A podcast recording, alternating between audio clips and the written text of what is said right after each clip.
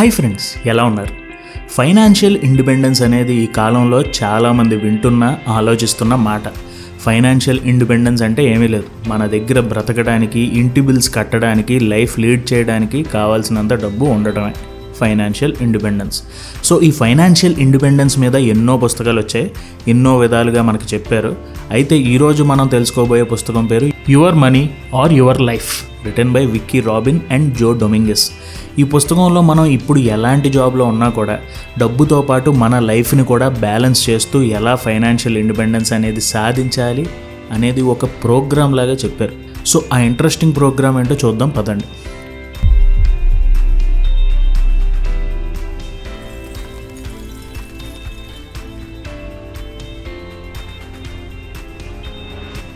ముందుగా make peace with your financial past సాధారణంగా మనలో ఎవరికి కూడా ఇప్పుడు దాకా మనం ఎంత సంపాదించాం అనేది ఒక ఐడియా ఉండదు.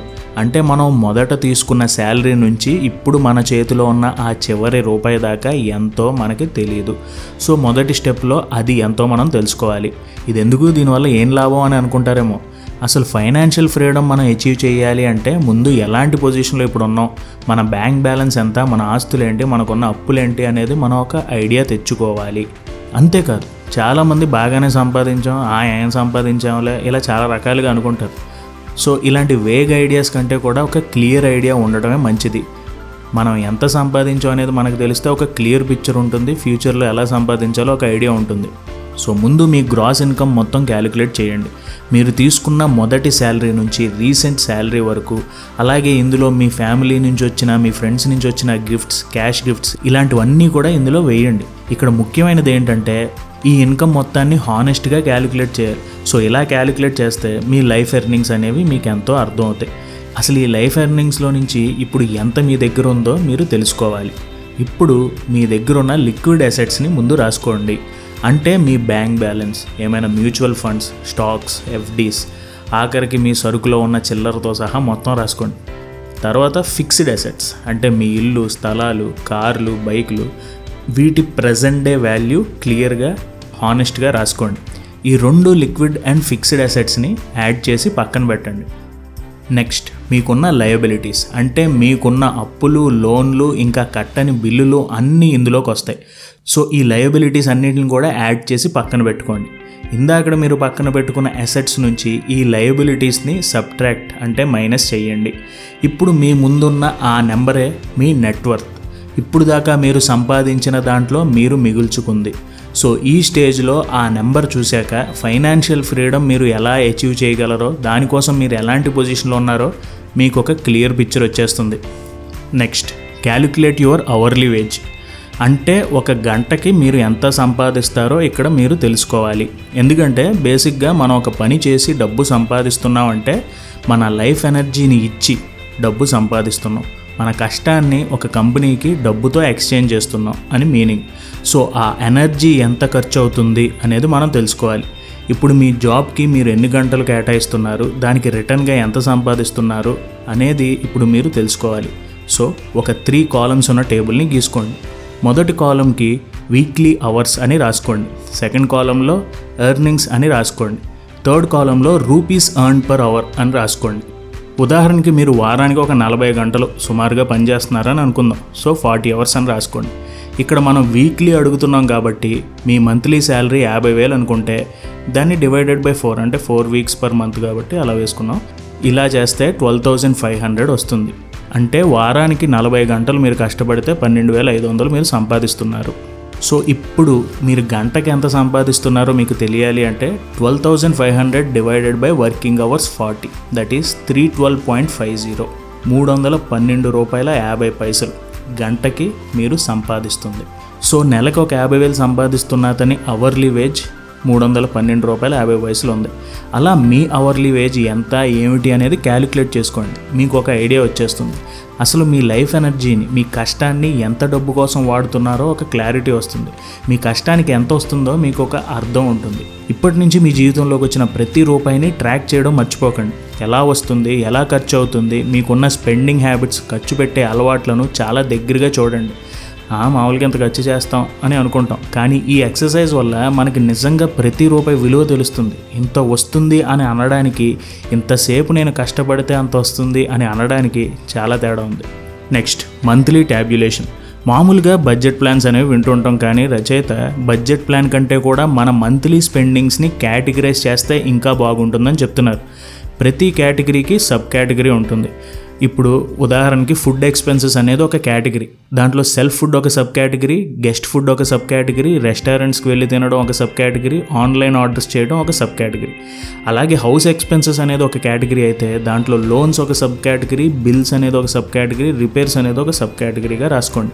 అలాగే transportation expenses entertainment expenses clothing health care ఇలా అన్ని కేటగిరీస్ రాయండి వాటికి సబ్ కేటగిరీస్ కూడా రాయండి.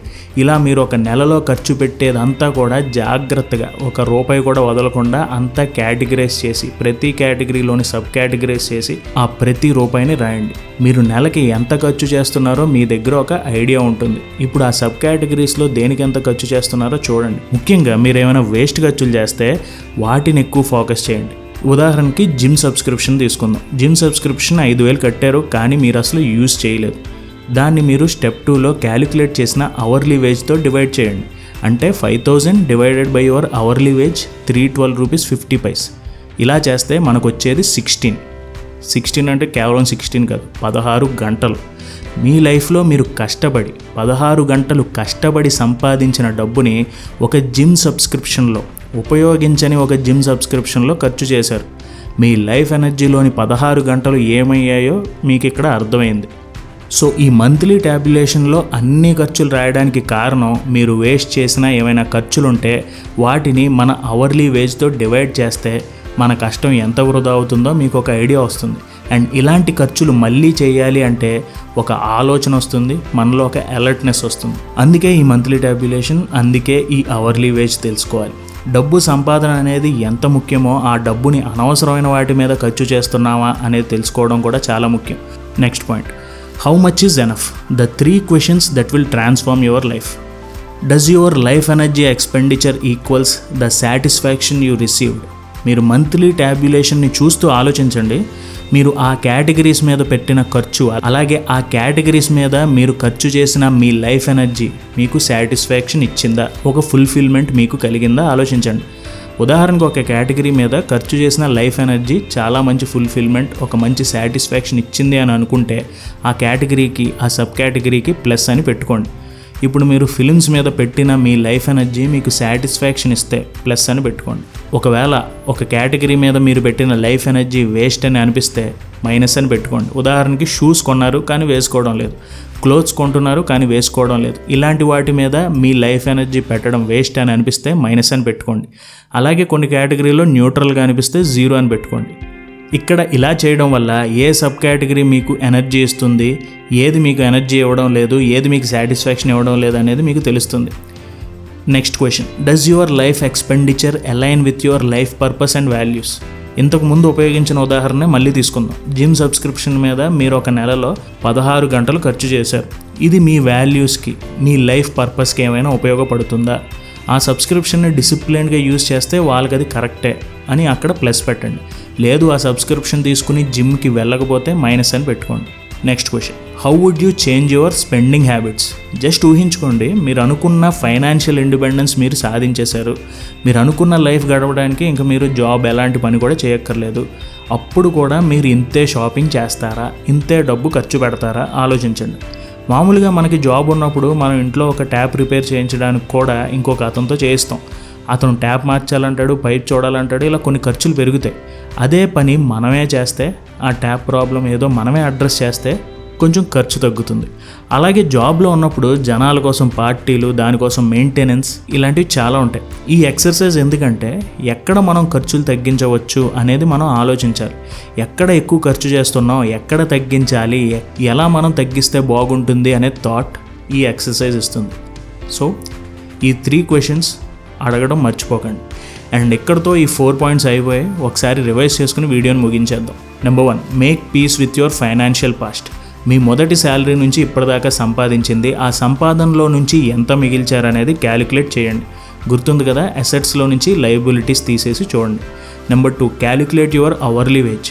Weekly ఎన్ని గంటలు పనిచేస్తున్నారు వీక్కి మీ రెవెన్యూ ఎంత వస్తుంది? చూసుకుని ఒక గంటకి మీకు వచ్చే ఆదాయం ఎంతో తెలుసుకోండి. అదే మీ hourly wage. Next monthly tabulation మీ ఖర్చులని కేటగిరీస్గా సబ్ కేటగిరీస్గా విభజించండి. ఏదైనా ఒక సబ్ కేటగిరీ మీకు కరెక్టా కాదా తెలుసుకోవాలంటే ఆ మొత్తాన్ని మీ అవర్లీ వేజ్తో డివైడ్ చేయండి. దానితో మీరు ఆ సబ్ కేటగిరీకి ఎన్ని గంటలు మీ ఎనర్జీని ఇస్తున్నారు అనేది మీకు అర్థమవుతుంది. ఆ ఖర్చు అవసరమా లేదా మీకు ఒక క్లారిటీ వచ్చేస్తుంది.